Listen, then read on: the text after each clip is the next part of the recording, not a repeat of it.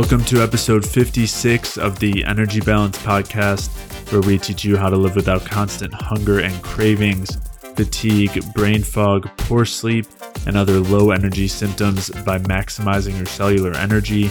I'm Jay Feldman. I'm a health coach and independent health researcher. And joining me again today is my good friend, Mike Fave. Mike and I have been studying health and nutrition together for a long time now, and Mike also draws on his experiences from working within the healthcare industry.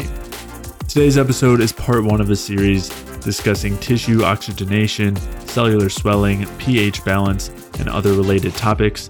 And in today's episode, we'll be talking about why increasing carbon dioxide production is key if we want to increase our metabolism. We'll also be discussing whether burning carbohydrates is the best way to raise carbon dioxide. We'll be talking about how carbon dioxide interacts with our cellular protein structure to create structured water. We'll be talking about how carbon dioxide reduces swelling and water retention, and carbon dioxide's role in circulation and preventing high blood pressure. If you're new to this podcast, then after listening through today's episode, I'd highly recommend you go back and listen through episodes 1 through 7, where we took some time to build a foundation as far as the bioenergetic view of health is concerned.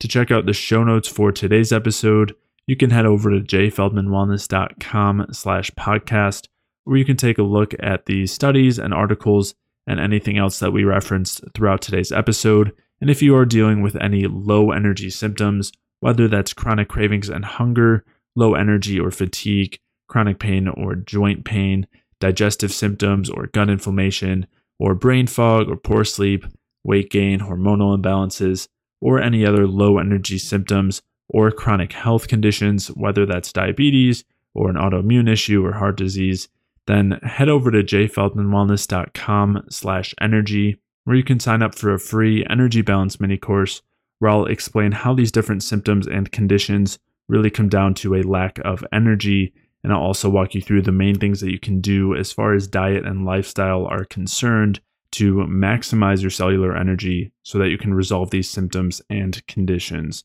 So to sign up for that free energy balance mini course, head over to jayfeldmanwellness.com slash energy. And with that, let's get started.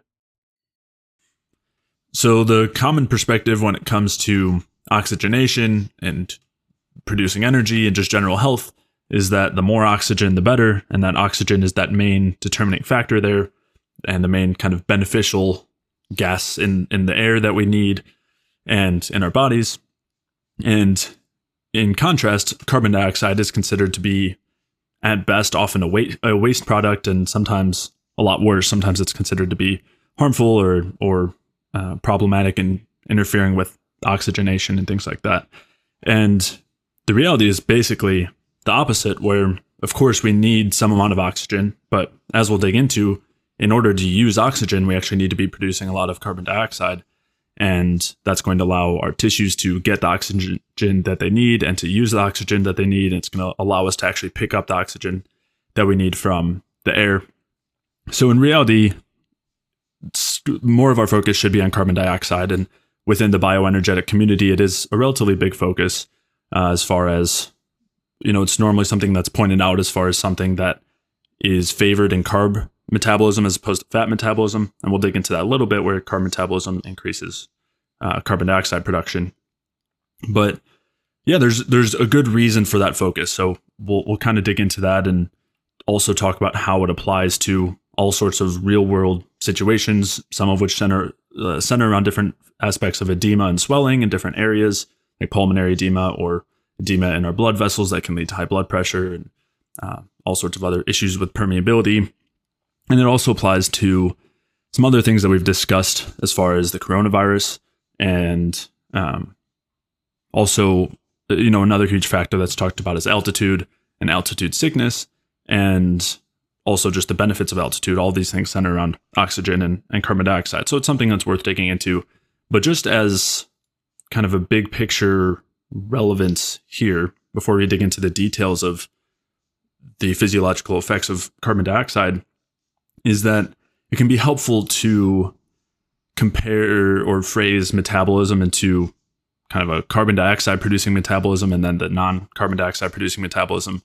And as I mentioned, carbohydrate oxidation versus fat oxidation is a big part of that, where when we're producing um, energy from carbs, we're producing 50% more carbon dioxide, which is important. But part of this goes beyond just carbs versus fats because there's also the question of whether those carbs are being fully oxidized.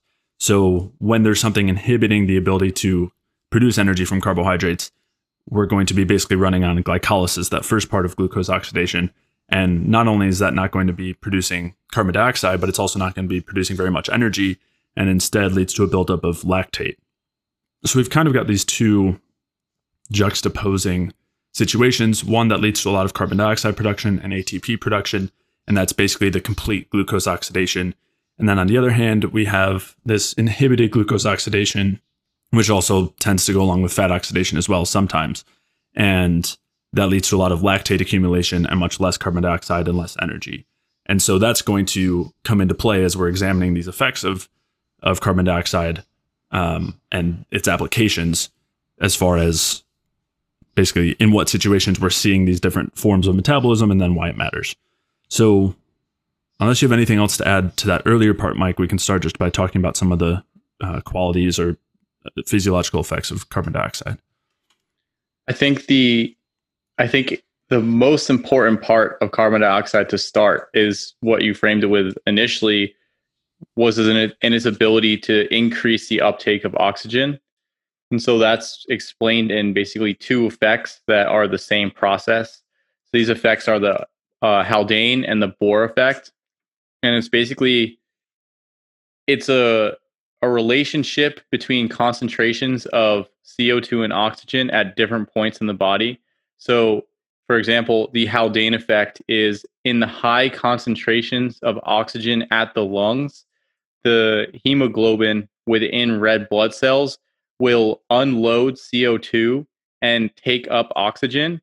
And then in low oxygen, high CO2 concentrations at the cell, the red blood cells, hemoglobin, will unload oxygen and pick up the CO2. So basically, wherever there's a higher concentration of either gas, hemoglobin will basically start to pick that gas up. So at high oxygen concentrations, it takes up oxygen, and at high CO2 concentrations, it takes up CO2. And and just to zoom just to zoom out real quick, like we'll we'll get back into the details, but also just this is the main way that we respire. This is basically the process that we actually take up oxygen and and offload CO2. Like this is every time you breathe, this is the This is why you're breathing. Right, right. Yeah, exactly. And this is like kind of the mediator that allows you to actually pick up the oxygen from the air and, and drop off carbon dioxide. Yeah. And so even taking even a further step back is the reason why we need that oxygen is because for all of our energy producing abilities at the cell, at least the main the main energy producing capabilities, not the backup systems, which are not long term solutions, but mm-hmm. for the primary energy producing capabilities of the cell, oxygen is needed as a final electron acceptor. Oxygen right. basically pulls the, I guess, the energy storing molecules, which is like your NADH and your FADH. It pulls the electrons off those through the electron transport chain uh, basically on oxygen to make the was it H2O, CO2, and ATP as they mm-hmm. go through the electron transport chain. So I don't. I mean, just I think it's just CO. I think it's just H2O and ATP there. I don't think you're producing any CO2. Well, the, the when they create the H, the proton gradient is creating ATP. That's that was yeah, yeah. I was just saying no CO2. There's no CO2 production at the electron transport. Oh, okay, okay, yeah. Oh, yeah. You're right. It's earlier in the Krebs cycle. Yeah. So that's at the end of the process, at the end of cell respiration, you get those components. You get CO2, ATP, and water, and you mm-hmm. use oxygen and also glucose.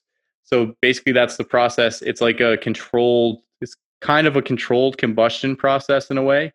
Um, but it, essentially, you need oxygen for that process to occur.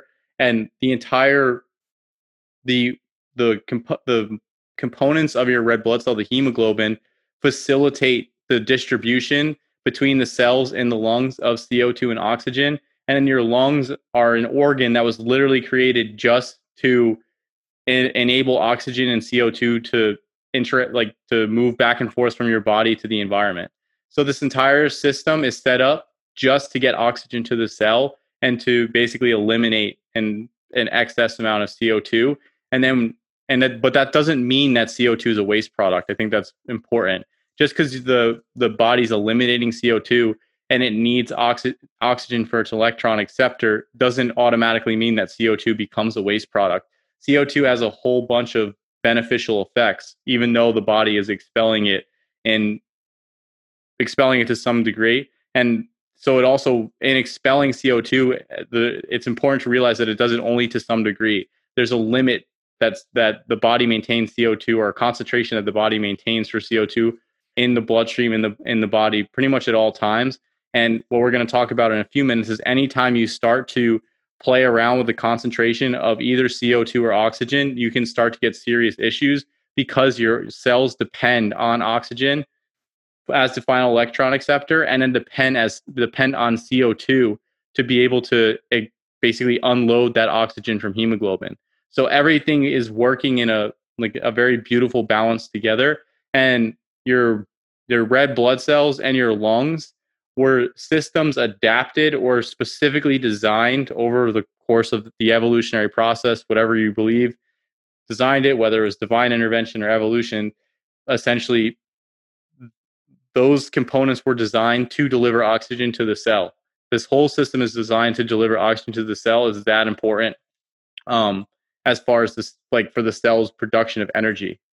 So it's just interesting when you frame it that way. It's like the the cell basically evolves or was created in whatever way you want to think about it to to to have oxygen as the final electron acceptor and then these processes these like semi complex processes developed around all around that all around delivering oxygen to the cell yeah yeah and and so to to put it simply as far as the bohr haldane effect and that oxygenation situation is that basically the red blood cells are picking up, or the hemoglobin specifically is picking up the oxygen at the lungs from the air we breathe in and exchanging it for carbon dioxide.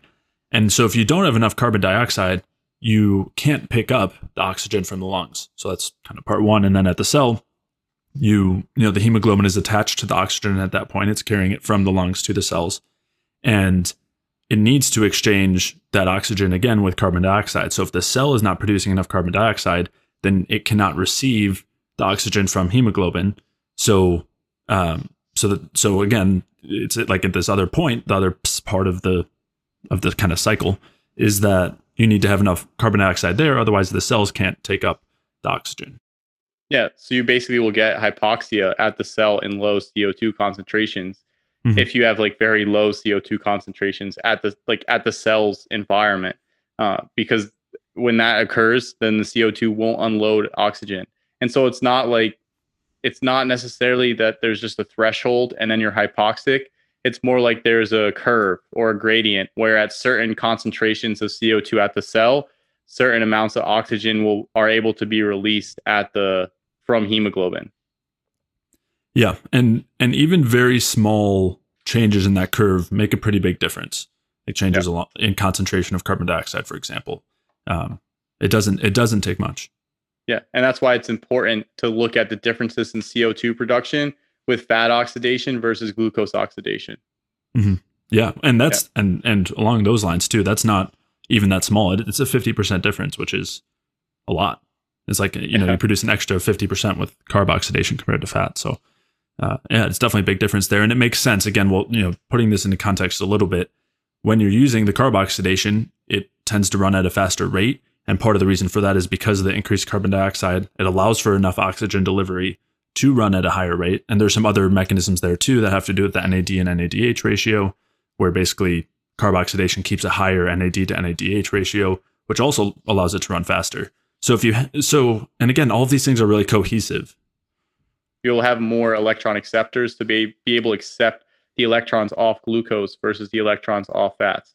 So a lot of people, like I see this argument a lot, is with fats, it's like, oh, you get X number of ATP from fat per gram. Yeah. Per gram. Yeah. But it's like, okay, but what rate are you getting that ATP? And do you have enough, do you have enough electron acceptors to be able to produce that ATP?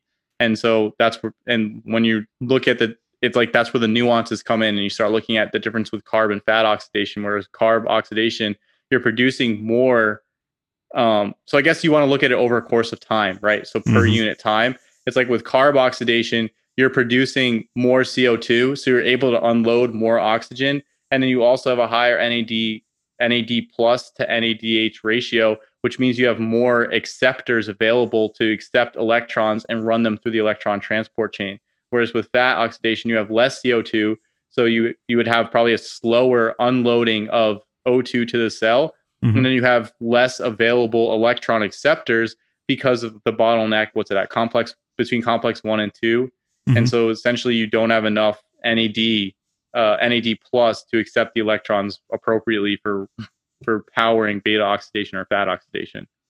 exactly. So it's that's why that's why having uh, carb oxidation, and that doesn't mean that you're not going to have any fat oxidation, right? You, there's always going to be fat oxidation. It's a matter of it's kind of a matter of amounts, and like we've talked about it before, where there's nuance to that as well. It's like at at rest, your muscles are just fine using fat oxidation, and you prioritize your glucose oxidation or your sugar oxidation or carbohydrate oxidation, whatever you want to call it, for uh, organs and brain tissue and the liver and whatever else. So like, and that's kind of a nice balance because your mu- you have your muscle tissue is like a large, very large amount of tissue, very large amount of living tissue, and it'd be easier to shunt fats to that tissue. Kind of makes sense, right? Especially because it doesn't have it doesn't have primary oxi- primary functions at rest. So there's like there's that nuance there, but overall the goal would be to shift towards carbs oxidation because of those components, despite number of ATP per molecule, what and what have you. And basically, it comes down, and this is why we're talking about CO2 here. Is a lot of it comes down to CO2.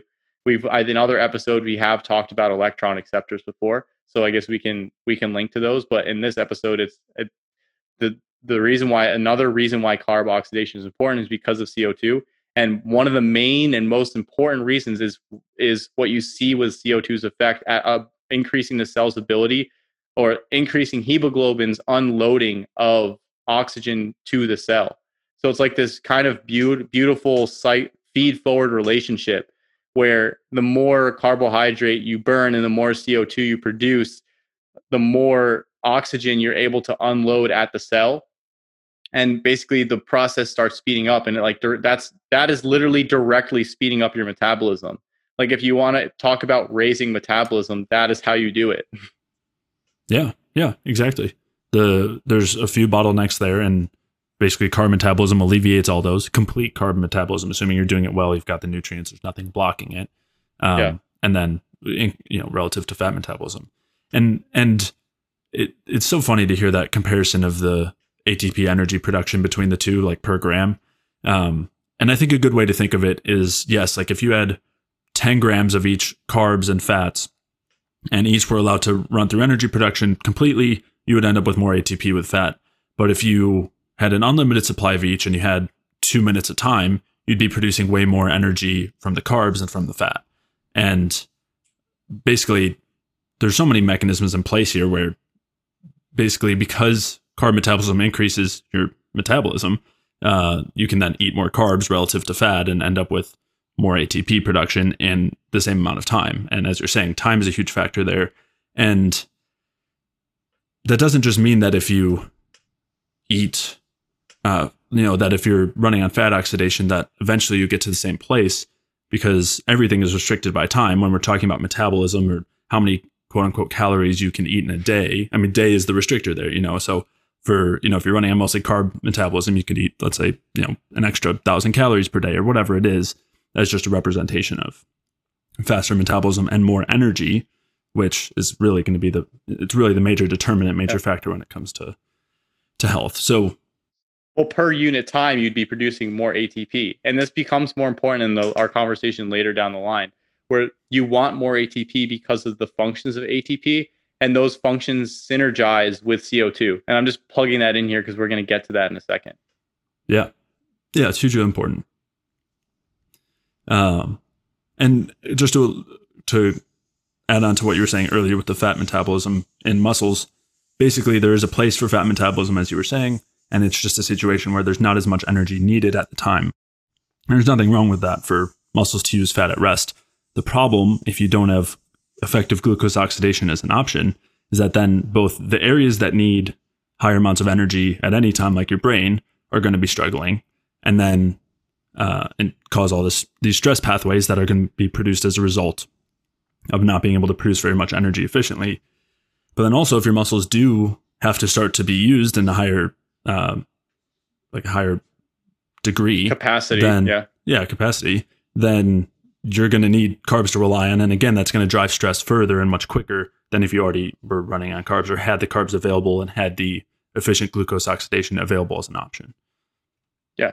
So it's just like a it's an intelligent prioritization. That's kind of how I saw it, mm-hmm. where your body prioritizes its primary functions for glucose oxidation, which is like nervous tissue function and then organ function and uh, things like that. And then for other things like the lip, like your muscles, your muscles when they don't need to be used, they will run on fats. And then when they need to be used for certain types of activities like sprinting or lifting something heavy, it shifts over to carbs. And you can see like the, the shunting of basically the carbs in that capacity.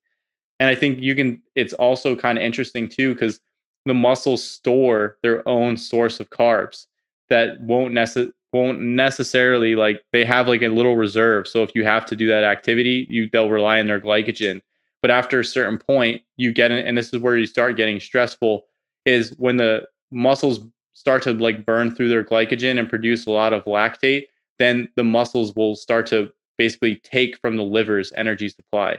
So you don't you only want to use that when you absolutely have to, right? When you're running away from a predator or you're you're in a fight or whatever it is, like evolution prioritize that. It's like at rest you can just burn fatty acids. If you got to walk a long distance, you could just burn fatty acids and prioritize that glucose for the other functions. And so you even see this with like even in the low carb, like zero carb spheres, it's like, oh, you don't need glucose because your body just produces it. And we've talked about this before. It's like, no, you you need glucose so much that your body will sacrifice its own structure to produce that glucose.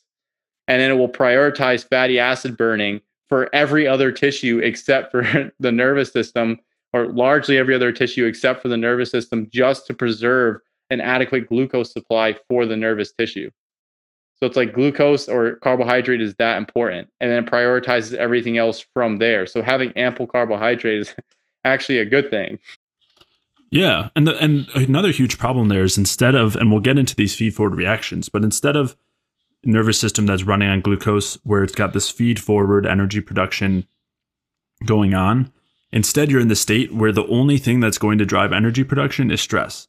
And so, anytime you have any extra demands, this is in a low carb state, you have to mm-hmm. continually increase stress in a uh, proportionate amount in order to get energy, in order to have energy production, in order to produce glucose, in order to drive energy production in the brain. And that's not a state that we want to be in. We don't want to be in a state where we're running on the absolute minimum and then anything beyond that has to be gotten through stress pathways, glucagon, adrenaline, cortisol, and on from there. Uh, instead, we want to be in a place where we're freely already producing a lot of that energy through these feed forward cycles, which involve adequate CO2 production and adequate thyroid hormones and all those other things, uh, so that you're not running at that minimum anymore and you can handle a lot of stressors without actually creating stress. Whereas in a low carb state, you're not only already in a pretty decent amount of stress to begin with, but then anything on top of that is immediately going to be stressful. Yeah. And I think I think uh was it Andrew Kim basically said that the low carb dietary strategy was just constantly being at subsistence. Like mm-hmm. you were mm-hmm. just constantly at a subsistence subsistence level because uh, the idea is essentially that you're creating just enough carb for what you need for those like primary functions on very low carb diet and then everything else is being met with fatty acid oxidation which is technically like a backup pathway especially in that context. So it's not always a backup but i mean when you're running low carb like that like like at that level it is like you're constantly mm-hmm. just running in like like a like primary backup system. And we've talked about so a lot of people will be like well we feel this i feel good on low carb whatever it is. And this isn't necessarily about low carb but it's just that they, people say oh i feel good about this. And it's like I feel good when I don't have carbs. It's like, well, what are your carb sources? And that, and we've talked about that in other podcasts, so we can link to that. But I guess so. Basically, CO2 allows for ox. The main point here overall is that CO2 allows for oxidate for uh for oxygen to be accepted at the cell. You can without having adequate CO2, your hemoglobin, which is a, a protein that carries oxygen and CO2 in the in the red blood cell, will not unload oxygen to the cell. So you need to have a higher concentration of of CO2 at the cell to unload oxygen. And then obviously on the flip side, you need to have a high oxygen concentration at the lungs to unload CO2 and take up oxygen. So that the, that basic function is extremely important just for metabolism for for like breathing overall and that's why when you see in situations like coronavirus or or any type of lung damage when the lung can't perfuse you basically derange that function right? When the when the alveolar membranes which is the little the little like air sacs in the bottom of the lungs that transfer oxygen and carbon dioxide basically they allow it to transport across the membrane into the blood. Um, when that gets destroyed by any type of inflammatory process it, rather than having the issue at the cell now you're creating the issue at the lungs where the lungs can't effectively allow you to transport co2 and oxygen back and forth so it's basically like you're when you don't have enough uh, co2 at the cellular level you're suffocating at the cellular level because you're you can't unload that oxygen Whereas and if you're suffocating in real life, you don't have enough oxygen and you're not able to get out enough CO2 at the lung level. So it's literally just that at the cellular level. It's like strangling the cells. So you need to have that CO2 production. And the reason we went on the carb tangent is because carbs in per unit of time create more CO2, which is very important. More CO2 and more ATP, which is very important. And that's by function of their metabolism. Mm-hmm. Yeah. Yeah, and even just to clarify too, even if you're getting the same amount, like you're running carb and fat oxidation in a way that leads to the same amount of ATP, you're still going to end up with a lot more CO2, 50% more CO2 with the carb oxidation. And as you said, that's because of the, you know, some unique factors there um, between glycolysis and the Krebs cycle. So I, that's really nice, I like the, the strangling um, metaphor because the, it ties in nicely with the next mechanism as far as uh, carbon dioxide's oxygenating effect, which is vasodilation. So the basically our main vasodilator, which is basically something that uh, expands and relaxes the blood vessels, is carbon dioxide. So the main determinant of circulation in this way is going to be carbon dioxide production. And again, this makes sense because a cell and a tissue that's respiring a lot, that's producing a lot of energy and is very metabolically active, needs more blood flow to transport oxygen and other nutrients and and on from there. And so carbon dioxide acts as that signal where when you're producing a lot of energy through efficient metabolism in whatever tissue it is, it's going to increase the production of carbon dioxide. And then when that leaves the cell, it interacts with the blood vessel in a way that creates vasodilation. Dilation. It basically relaxes it.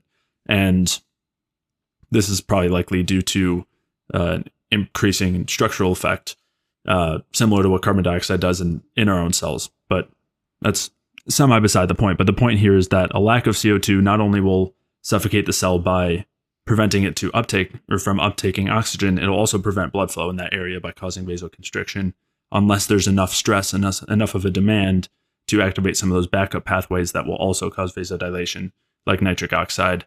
There's a lot of reasons why we don't want to be going down that route, and we'll leave that for another time. But well, you can even say just to to provide like the contrast is say you don't have enough CO and but before I even get there, it's kind of beautiful that with increased metabolism, you have increased CO2 production and the increased CO2 production allows for increased oxygen unloading, but then it also allows for more red blood cells to reach the area by causing vasodilation.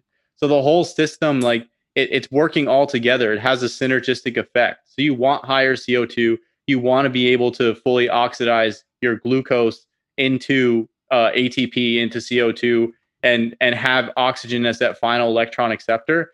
And then the backup pathways kind of shut down that system.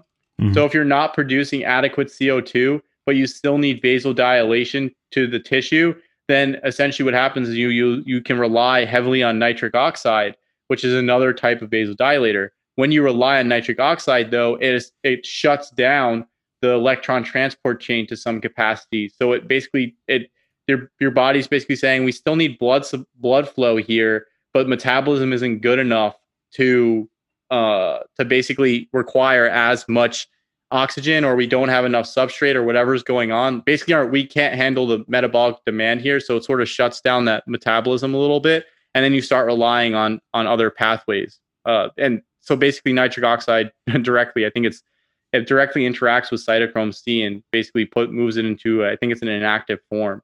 Um, and red light basically basically fixes this problem. So that red light is one of one of the main things. I think methylene blue is another, but that uh, that's besides the point. But basically, you just have two general ideas. It's like I have enough metabolism, I have enough CO2 generation. Give me more oxygen, give me more blood flow, give me more nutrient supply. Versus I don't have enough CO2 production, and my metabolism is like I don't have the amount of metabolism I need but I still am going to need some degree of blood blood flow. So just you know, give me some blood flow and give me some some nutrients so I can just like make it, but I'm not optimizing that function. And that's what right. winds up happening when you when you run into that backup pathway. So just overall, it's like a very beautiful system. How you know it's like I have I need more stuff, so I'm producing this mediator, which is CO2. Oh, and that mediator also happens to bring me more stuff. yeah, yeah, it's it's perfect and and there's kind of this stepwise reaction too. So when you're like if you're not in that um, optimal carb metabolism state and you're in fat metabolism and maybe your demands are low, as you're saying, there's less of a need for oxygen. There's less of a, less of a need for blood flow. So you're gonna, I mean, the tissue will kind of hang out in that space. And if it's a muscle at rest, for example, I know we keep going back to that, but it's just an easy example. That's not a problem. Totally fine. As soon as there's an extra demand, though, then that's when those backup pathways really kick in and you need to drive and force that vasodilation and force the energy production through stress hormones. And it's great that those things are there. If we did not have those adaptive stress pathways, we would be in a lot of trouble. Basically, anytime yeah. we didn't, you know, we we were in an immediate need of something, but it comes at a cost long term, and that's really the problem with relying on those pathways. Um, all of those the stress hormones involved act as signals that depress our metabolism over time. They slow down our thyroid activity, decrease the reproductive hormones, um, and and on from there, basically in various steps to decrease uh, decrease our metabolism. It's basically like borrowing from the future. It's putting yourself in debt, and uh, yeah, so yeah, I mean it's it's it's a really beautiful system in that um in that way. And another factor that goes on when we're in that stress state where we don't have enough energy available but we have high demands. And it even happens to an extent when there are lower demands too, but not to as great of an extent, uh, is the production of reactive oxygen species. So instead of having that very kind of clean uh, fuel use and that very clean kind of burn of carbohydrates, you have the more mm-hmm. dirty burn of of fat where it, yeah. uh, you have all these pollutants that kind of end up coming off along the way because it's so much less efficient and those pollutants are basically the reactive oxygen species, reactive nitrogen species. Were you going to say something? Yeah. Well, I was going to say, do you want to burn natural gas or do you want to burn coal inside your house? Right, right. Exactly. Yeah. Yeah. So like burning carbs would be burning natural gas with, especially with when you're burning carbs appropriately, right? You're not moving mm-hmm. it towards like a, a, a, lactic acid fermentation state. You're moving it more towards the like uh, aerobic respiration Mm-hmm. When you're doing that, you're essentially burning natural gas. And what you were saying was CO2 helps to protect against the reactive reactive oxygen species and also, uh, I guess, optimize uh, cell respiration. Whereas with beta oxidation, you actually start putting out a whole bunch of ROS. And when we talked about when we talked about the uh, fire in a bottle, SCD one, all that type of stuff, mm-hmm. his theory there was like the idea was that beta oxidation or burning fats created a lot of ROS and that and it like turned off insulin signaling and then that was ideal. that was where yeah. you wanted to be and that was in the context of weight loss. And what basically what we're saying here is and I just brought that up in case because I think that's like it shows just kind of the ridiculousness around that. But the idea essentially here is that you again you stream glucose through cell respiration with oxygen as the final electron acceptor, you produce ATP, you produce CO2, and you produce water. And then CO2 optimizes the optimizes cell respiration. It allows it to work more effectively and eliminate react or decrease reactive oxygen species. and then it also causes vasodilation and it allows oxygen to disassociate from hemoglobin and reach the cell.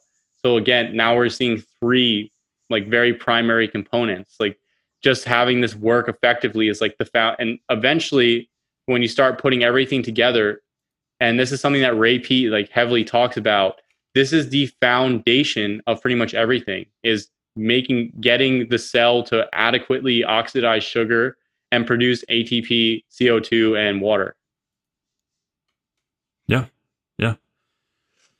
And uh yeah, and, and in talking more specifically about the reactive oxygen species, reactive ni- nitrogen species situation.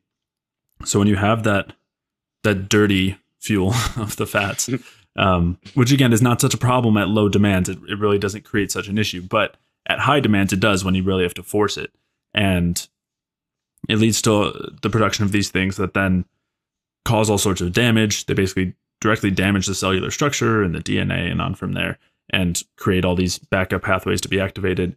And when we're like as so as you were saying, when we're producing CO two, for one, it prevents the generation of those reactive oxygen species, um, at least in that context. And there's actually a really good quote talking about this uh, that was saying it, it, says it was established. This is from a, a study looking at carbon dioxide and reactive oxygen species, and it says it was established that CO two led to the better coordination of oxidation and phosphorylation and increased the phosphorylation velocity in liver mitochondria. The results clearly confirmed the general property of CO2 to inhibit significantly the active oxygen form generation in all the cell types. So they're just talking about it basically increasing the capacity for metabolism and the speed of metabolism and also preventing the generation of reactive oxygen species. And then another huge factor here too is that when we're looking at this optimal glucose metabolism and optimal ATP production, we end up with a lot of ATP, a lot of CO2. And when you get to the point where those things are at adequate levels, there are brakes on the system that work through reactive oxygen species. It's basically the, the cell's way of saying, I've got enough energy, I don't need to produce any more. And so it produces some of these reactive oxygen species in a parallel way to what happens when there's low ATP, but things are not done efficiently, like high rates of fat oxidation, or if you have endotoxin or nitric oxide blocking up these pathways. But one mm-hmm. of the major differences here is the presence of CO2, which actually protects the cell against the reactive oxygen species and the reactive nitrogen species by converting them to less harmful components. And so it basically acts as an antioxidant in that way. And there's also benefits to having the ATP there as well. Um, which is just an important discrepancy to make because, or to, to point out, because you do still have some reactive oxygen species produced in that very high energy state that still allows for some of those downstream processes. It allows for those adaptations that increase mitochondrial biogenesis and all the other things that are, you know, generally beneficial, but that we don't want to necessarily force. Um, but it does so with the protection of carbon dioxide and ATP, which is a major difference. Yeah. So the important point there is actually context. It's how mm-hmm. it's like where's where what state is the cell when this is happening and how is it happening? Right. That's really important. You know, because a lot and you see this in the research or you see this with claims, it's like, oh, it does X, Y, and Z, so it must be good because X, Y, and Z is good.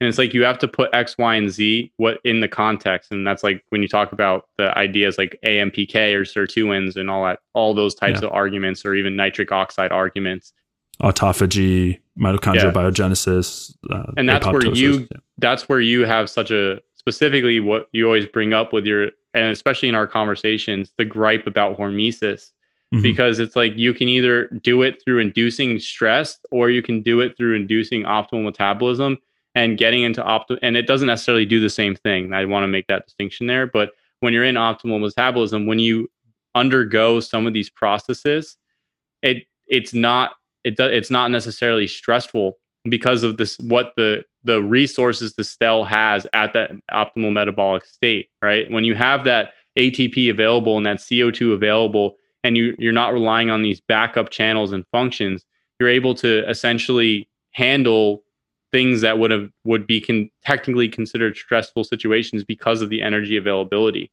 So it that context is really important when it comes to discussing these things and that's why the whenever we talk like whenever we get into hormesis you have your in case anybody wants to know, Jay has a tangent on hormesis, where don't don't talk to him about hormesis as a good thing because it that's like that's like his one thing that gets his gears a little bit. and it's somewhat somewhat true. I spent a lot of time writing, you know, some really long yeah. articles about my issues with that concept, and and it's funny you bring that up. I mean, obviously it's directly relevant to this, but it's rel- it, it's the re- the reason why it matters so much is because and people don't realize how many of the arguments in favor of various things come back to this argument of hormesis, which is the idea that a small amount of stress is good because it causes a beneficial adaptation. And that people use that argument for fasting. You know, they'll say like obviously our ancestors would go through periods of famine and they had to adapt to it. And obviously that means it was it was a good thing, so we should do the same thing. Um, you know, the people in favor of fat burning will say the same thing people in favor of talking about nitric oxide or resveratrol or, or fish oil. I mean, it goes on and on. Even endotoxin, people will say is beneficial, and it's it's I see it as kind of the crux between the like the two different views of metabolism, really. Where one is that you want low metabolism, high reactive oxygen species, and all of those adaptations that come from hormesis, and then the opposite of I would say, you know, basically the bioenergetic view where you want the opposite of all that. Um, so yeah, I I am in favor of anti-hormesis. yeah, it's just it's just like the ideas behind, especially some of the those like oh our ancestors our ancestors did this, so this is how like, and we developed these backup pathways to deal with it, so it must be good. Like I think that whole framing is just off, and then and it's like the idea behind it, like the gen, the overarching concept behind it is like, oh, this is what happened in the past, so it must have been good. It's like mm-hmm. that doesn't mean it's optimal. Like, and I think right. that's where you want to start framing things. It's not like, oh, X, Y, Z happened, so it must be good. The question should be is like, what's the optimal, what's optimal in context? And I think right. that's something that when we first found Ray, when he was talking about, oh, context this, context that, context this, like at first we didn't 100% get it. And then we started to look into things more. And that's where like the idea of context and the situ and situational effects becoming really important and understanding things within within the current situation and understanding things within a larger picture. Because if you don't have that larger overarching picture, if you don't see things as this beautiful system that all works together, and that's that's the nice thing about it is like it kind of is a little it kind of is a theory of everything as far as health stuff goes. It really brings things that brings things down to some key central point so that you don't and and the key central point being uh proper metabolism, production of CO2, production of ATP and it goes with Gilbert Ling's hypothesis with ATP being the cardinal adsorbent. But essentially, if you don't have that framing for things, if you're not working from that context, then you can see all these different things and all these different effects and, and from all in all these different scenarios. And if it's like, oh, this does this here and this does this here, and if it does it does it here, so it's good, then it also does it here, so it should be good as well. You start getting into that mindset, and then you just start getting a hodgepodge or like this mosaic of oh these things must be good without like creating a formal overarching picture. You're just sort of like looking at the individual components without any you're like looking at a like a spot on the map without having the whole map. And i think bioenergetics gives you that whole map yeah and that's i mean that's when you have all of the reductionism everything from like insulin causing insulin resistance and diabetes to cholesterol causing heart disease to the questions of does Ray Peat approve of this food or that food? It's it's like all this, you know, it's the same thing of just not, you know, not not putting that bigger picture together, which is okay. I'm not. It's not like everyone has to start somewhere. Well, it takes time. Yeah. Because and that's that was what I was pointing out initially is we didn't have the big picture at first, and we we came from all the different iterations of fasting, low carb, keto, carnivore, whatever. Like we and we talked we talked about that, and I don't know when you released it or not, but or if you already if you released it yet. But it's we talked about that in our uh, like personal journeys where we tried all these different things and we got lost on these not even lost but we were just like making our way on these different pathways because we didn't have an overarching view and then when we stumbled upon ray we literally stumbled upon ray through danny roddy together that we started understanding a larger overarching picture with like a kind of theory of everything that allowed us to filter information through and understand context and put things together. So it became really important. And, and then the other thing is, is the picture is kind of simple. Like it seems complex and whatnot, but w- the core of what you need, what we need to understand, or what or I don't want to tell people what they need to understand, but the core of what I think is important to understand of the picture is that when you start looking at like every the function of the body and everything, if you break it down to the cell, which is the smallest, technically the smallest unit of like, I mean, it can go a little smaller, but like the smallest functional unit, I guess, is a way to define it.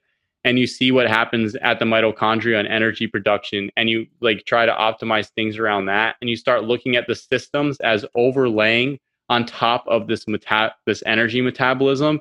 Then you start to you start to like really get like a beautiful picture, and you start to see things with the Bohr and Haldane effect, and you see just how important they are. Where you start to see that when you have high CO2 concentration, you can unload oxygen. And then things start to make sense from there. It's like, oh, so like the production of CO2 isn't just this useless waste product. Because that's what we're taught in school, right? When we go through the Krebs cycle and the electron transport chain, like we all got this in biology. Or if you took biology in high school or if you took college level biology, the beginner course, they go through this and DNA replication and then cell division, like pretty and I guess in as much depth as they can with that, but they go in decent depth. And but basically, CO2 is always classified as a waste product. But then you start learning about all these other effects later on, and you're like, oh wait, maybe it's not. And and then when you start putting metabolism as the central focus around which things are functioning and not genetics, then you start to really like you start to really see things in a oh, in that overarching picture and you start to be able to say, oh, it looks like the lungs and hemoglobin and red blood cells function around energy metabolism at the cell. It's like these structures in the body, these organs were were organized around delivering oxygen, the final electron acceptor in the electron transport chain to its position. It's like that's you know it's pretty crazy to think about in that overarching picture. It's just like wow, like the the organism literally developed entire huge organs to to allow this system to work appropriately. Yeah. Yeah. Yeah, and that that picture provides as you, I mean a lot of context and and just clarity. Um I did want to mention so that that episode hasn't come out yet and it'll come out after this the uh the one about our stories but you gave a little a sneak peek there. Um yeah but you had also talked about Gilbert Ling's theory and cardinal absorbance, which is another thing that's worth talking about when it comes to CO2. So ATP is known as the like primary cardinal absorb- adsorbent. And what this basically means for people who aren't familiar with this idea is that the cell structure is made up of proteins. And instead of the idea that it is just like that the cell is just a, a sac that contains all these proteins and different uh, components, you know, all the all the different organelles and everything. Um, instead, it's it's one kind of cohesive structure that's built around these proteins, where these proteins have a negative charge associated with them that allows them to structure water into instead of just a liquid form, more of a gel form. So you can think of it as something like Jello or an egg white, where as opposed instead of it being like liquid water, it would separate itself from water. Like if you took a cube of Jello and put it in a glass of water, it doesn't like just dissolve dissolve into the water. It has its own structure to it. And so part of this his whole theory that he's put forth is basically that our cells function in much the same way and they don't need to rely on some particular membrane and, and pumps along the membrane, but instead it's a more cohesive view. And there's there's a lot of evidence for it that we aren't going to dig into uh, right now. That um, but it, it's a more cohesive view that depends directly on energy, basically, where the energy that we're producing in the form of ATP and also uh, potentially in carbon dioxide directly interacts it adsorbs to the protein structure of the cell, which increases the structure of the water, um, which allows the cell to function better and exclude certain components and include others. And so when it comes to carbon dioxide, there another huge kind of benefit or physiological effect has to do with swelling and edema. And this applies to a lot of different uh, situations that we'll dig into in, you know later on. But on the base level, there, there's a couple of components here. So one, and this is something that, Ray Peat has talked about, not as much Gilbert Ling, is the fact is the idea of carbon dioxide acting as an adsorbent. And uh, again, I haven't seen Gilbert Ling discuss this at all. I haven't seen any direct evidence for this. Um, but assuming that carbon carbon dioxide does have that effect, it would directly contribute to uh, to improving the structure and complexity of of the organism, but the structure of the cell, and which would also make sense considering that carbon dioxide does function as a Lewis acid, which would have that acidifying effect on the protein structure, which is basically equivalent to it having an adsorbing effect. And yep. so so that's one part. Another thing that Peat has talked about, which I think is important to highlight, is that when carbon dioxide is produced and leaves the cell, some of it will leave the cell as just carbon dioxide, but some of it is going to combine with uh, water to form carbonic acid.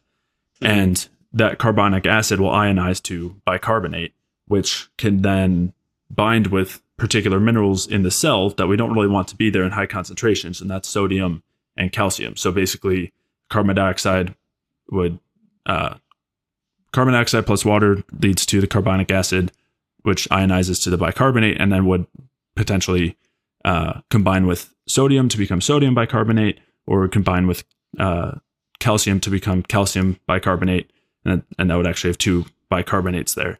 And then that would leave the cell in that form, which would help to remove sodium and calcium. And the reason why this comes into play is because uh, sodium and calcium. So, for one, sodium kind of takes water with it. So, this actually helps to remove free or bulk water from the cell. In other words, it mm-hmm. helps to reduce swelling. So, anytime we see a swollen cell, it's a cell that has allowed a lot of sodium and water in. And so, by removing the sodium and, and calcium, it would help to decrease that water and reduce swelling. And um, so that's one kind of important factor there. And then again, the carbon dioxide directly interacting with the protein structure, increasing the complexity uh, and driving or increasing the structure, driving an increase in basically energetic capacity, which would also exclude the sodium and calcium.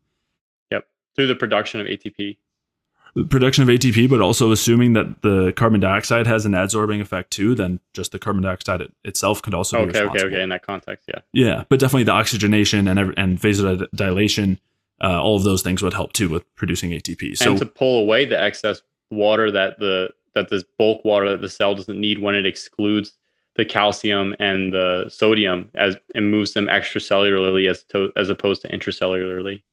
Mm-hmm. Yeah, and and so while there might not be, I mean, it makes sense biochemically that those things would happen. And while there isn't, there wasn't research that I've seen that was directly showing those effects of it, of it pulling out the sodium and calcium. We do see it in certain contexts where we know that in contexts of low CO2, uh, such as hyperventilation and altitude sickness and um, like pulmonary edema and basically any situation that involves a lot of edema and swelling, we see low carbon dioxide and one of the main medications that's used for that situation is acetazolamide, which increases carbon dioxide and helps to decrease the edema and swelling. So that's some, at least some evidence, more or less indirectly, that uh, carbon dioxide would be helping to remove the sodium and calcium in a direct fashion. But we know even if that's not the case, we know that indirectly it would be doing so by supporting metabolism, supporting oxygenation, which would still have those anti swelling, anti edema effects. And the reason why I want to highlight that is, you know, somebody who doesn't experience like physical swelling that they see might not care so much. They might be like, well, why does that matter? Uh, but swelling and the the fluctuation of water content is one of the main features of health, where have like our cells being able to c- contain structured water and not not the bulk water, um, and not be swollen is like kind of one of the main uh, depictions of a healthy metabolism. And the opposite, the edema and swelling, is present in almost every degenerative state, from like heart disease to diabetes and, and on from there. Well, anyone could see it in any inflammatory state, right? You get a bee sting, you get whatever, you mm-hmm. have like that local damage produces swelling, right. partly from right. immune function, but also from the damage itself, disorganizing the cellular structure from the inflammatory response, right? So it's like it's like in the chronic disease states, those swelling effects that you see just from local injuries become systemic. And that's why you start to, besides actually having issues with transport of fluids and diseases like heart failure, heart failure is characterized by basically energy and an energetic failure of the circulatory system. So you're seeing that swelling like on a grand scale, that inflammatory swelling state on a grand scale. Yeah. Yeah, absolutely. And and there's some cool research showing this exact thing as well, or supporting this that basically high energy goes with a lack of swelling and edema, and anything that drives swelling and causes sodium to come into the cell disrupts our ability to produce energy and is only able to happen when there's already a lack of energy. And um, yeah, and so there's you know it's all again kind of this beautiful system that again swelling is a part of in that degenerative state, um, and a lack of swelling is is also involved in that in that healthy state. Yeah, there's one piece that I wanted to add here too. When you were talking about the idea of cardinal absorbance and then the gel state, just to like create a picture of what that actually looks like. So basically, the cardinal adsorbent, whether it, if it's ATP, which is the main one that I think Ling discusses, but if Peat also references or talks about the idea of CO2 actually being a, a structuring component, like a protein structuring component, which is what the cardinal adsorbents do to some extent. Um, if that's the case, then essentially what happens is ATP or uh, or CO2 interact with the proteins, and you can sort of think of proteins as like a string of marbles it if you have the marbles and you all throw them together, the different forces of the marbles will basically change shape and the or not marbles, excuse me, magnets.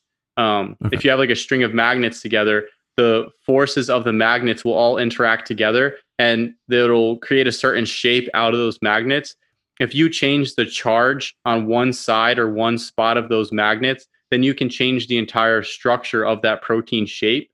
So the adsorbents essentially interact with the protein structure in such a way that it allows different areas of the proteins to to open up or to relax to some extent and when the proteins relax it allows different minerals to bind in and the in the interaction between the proteins and the the minerals with water creates that like enhances that structured water shape because structured water the idea of structured water is i think something that uh, Gerald Pollack expands on.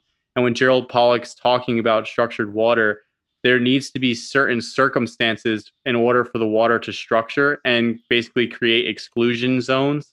And essentially, it involves different charges. So the uh, different charge differentials. So like some areas are negative and some areas are positive. And basically, what happens is when you have the cardinal adsorbents, they allow for this to occur.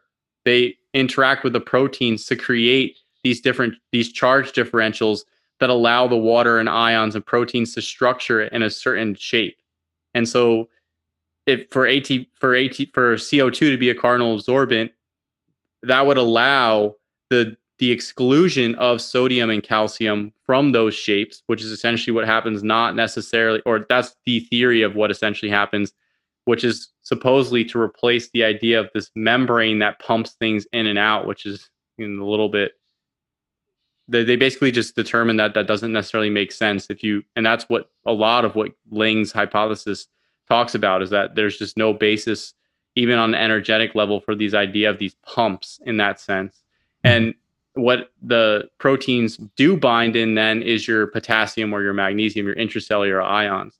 So what's basically creating this structure, or this organization throughout the entire system is the production of energy, the production of ATP, and possibly the production of carbon dioxide. So just to have the cell structure, because if if you don't have cell structure, right, what do you have? You have a bunch of water, a bunch of amino acids, and some some some minerals, some solutes, some ions, right? That's all you have. You could just have like a you could have a bucket of water and calcium dissolved in the water and some proteins and you okay that but that's what you have right what makes the difference for the cell and the body is that organizing effect of the energy on those different components. And i mean you can make extensions from that as like what is life type of stuff but essentially the energy at least from my understanding of like Pollack, Peat, and Ling, is the energy is organizing all these different components together in a certain way that allows for the creation of cellular structure but it's all dependent upon that energy. And so that's why it, like everything comes down to the bioenergetics. And basically you start at the individual cell and then things start gradually increase from there. So then you have a group of cells, then you have a tissue, then you have an organ, then you have an organism, however you want it. How, like that's basically what you get taught in your biology class, right? The different organizations or the different layers of of uh of structure in the body. But yeah, so it all starts at that level and then everything else like extended up from there. Yeah. Yeah. And I know it's like a little dense. right. No, but no, but it's I mean it's it's uh it makes a huge like it adds it adds context and again, like coming back to carbon dioxide is the carbon dioxide plays a major role here, whether it's just in the direct energy production or also its potential effects as a cardinal adsorbent, which again would make sense as it being a Lewis acid and being able to withdraw electrons from that protein structure, creating that length um, and ability to interact with the water further and increase the structure. So yeah, it's I mean it's a it's a huge component here, and I think all of these things together help to to create a, a nice picture of health versus non-health and the role of CO2. One other thing I just wanted to touch on real quick was along with the swelling being one of these major aspect major aspects of degeneration and like the start of the stress cycle is that following swelling you have beyond just the death of certain cells if if the swelling is bad enough you then have the like fibrosis and calcification that occurs uh, as a direct result of that swelling. And that is just adding on those layers of of kind of stuckness in the stress state. In the same way that we have these layers of stress hormones that add on and build up and push you farther in that way the fibrosis and calcification are kind of on a more physical level things that are going on that kind of stick things up. And again circling back to to carbon dioxide as being one of those things that would protect against all of that and a lack of carbon dioxide as being one of the main things that would drive all of those things yeah so the fibrosis is literally just like a laydown of protein stru- or protein structure without the function and anything behind it it's kind of like a mm-hmm. useless structure, like filler structure to some extent. And that will that will further impair the movement of the fluids or blood flow or anything like that. Where you see like fibrotic areas have like will have decreased blood flow and and all basically everything. So that that's where you see the um those are like the and then essentially after fibrosis you have calcification, right? So it's like inflammation and swelling and then after eh, with extended with that or or like the state is bad then you start to get fibrosis and then after fibrosis you start to move into calcification and like it kind of makes sense when you look at the whole process altogether like that why it progresses in that way and when you're at those more extreme stages like it directly impairs the whole structure because you don't have the ability to like say you had a, a fibrotic area on your leg the areas that weren't fibrotic around that area or that were like distally to that area may have an issue with getting adequate blood flow, right? Or even the fibrotic area would have issues with receiving adequate blood flow. And then mm-hmm. if you don't have adequate blood flow, then how are you going to deliver your oxygen and your glucose to the cell? And how is CO2 going to cause vasodilation if you have a decreased uh, blood supply or the blood supply is constricted in the fibrotic areas? Yeah. So it's like the like those are that fibrosis and calcification are kind of like the end stages of those inflammatory processes. Mm-hmm. Yeah. Yeah, and it all starts with the edema. It's like the those are kind of more permanent, and none none of it's necessarily permanent, but more toward permanent or deeper layers of kind of like forced contraction and inability to relax. And edema is the start of that. Swelling and edema is that first point of not being able to relax. And and when it comes to like blood vessels, that's causing vasoconstriction. And then when you add layers of fibrosis and, and then the calcification, it's like a, a semi permanent constricted state. Yeah.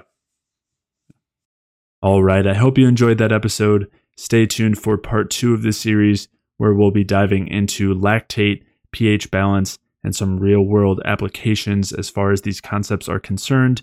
And these real world applications include altitude sickness, hyperventilation, and COVID 19, as well as other respiratory illnesses.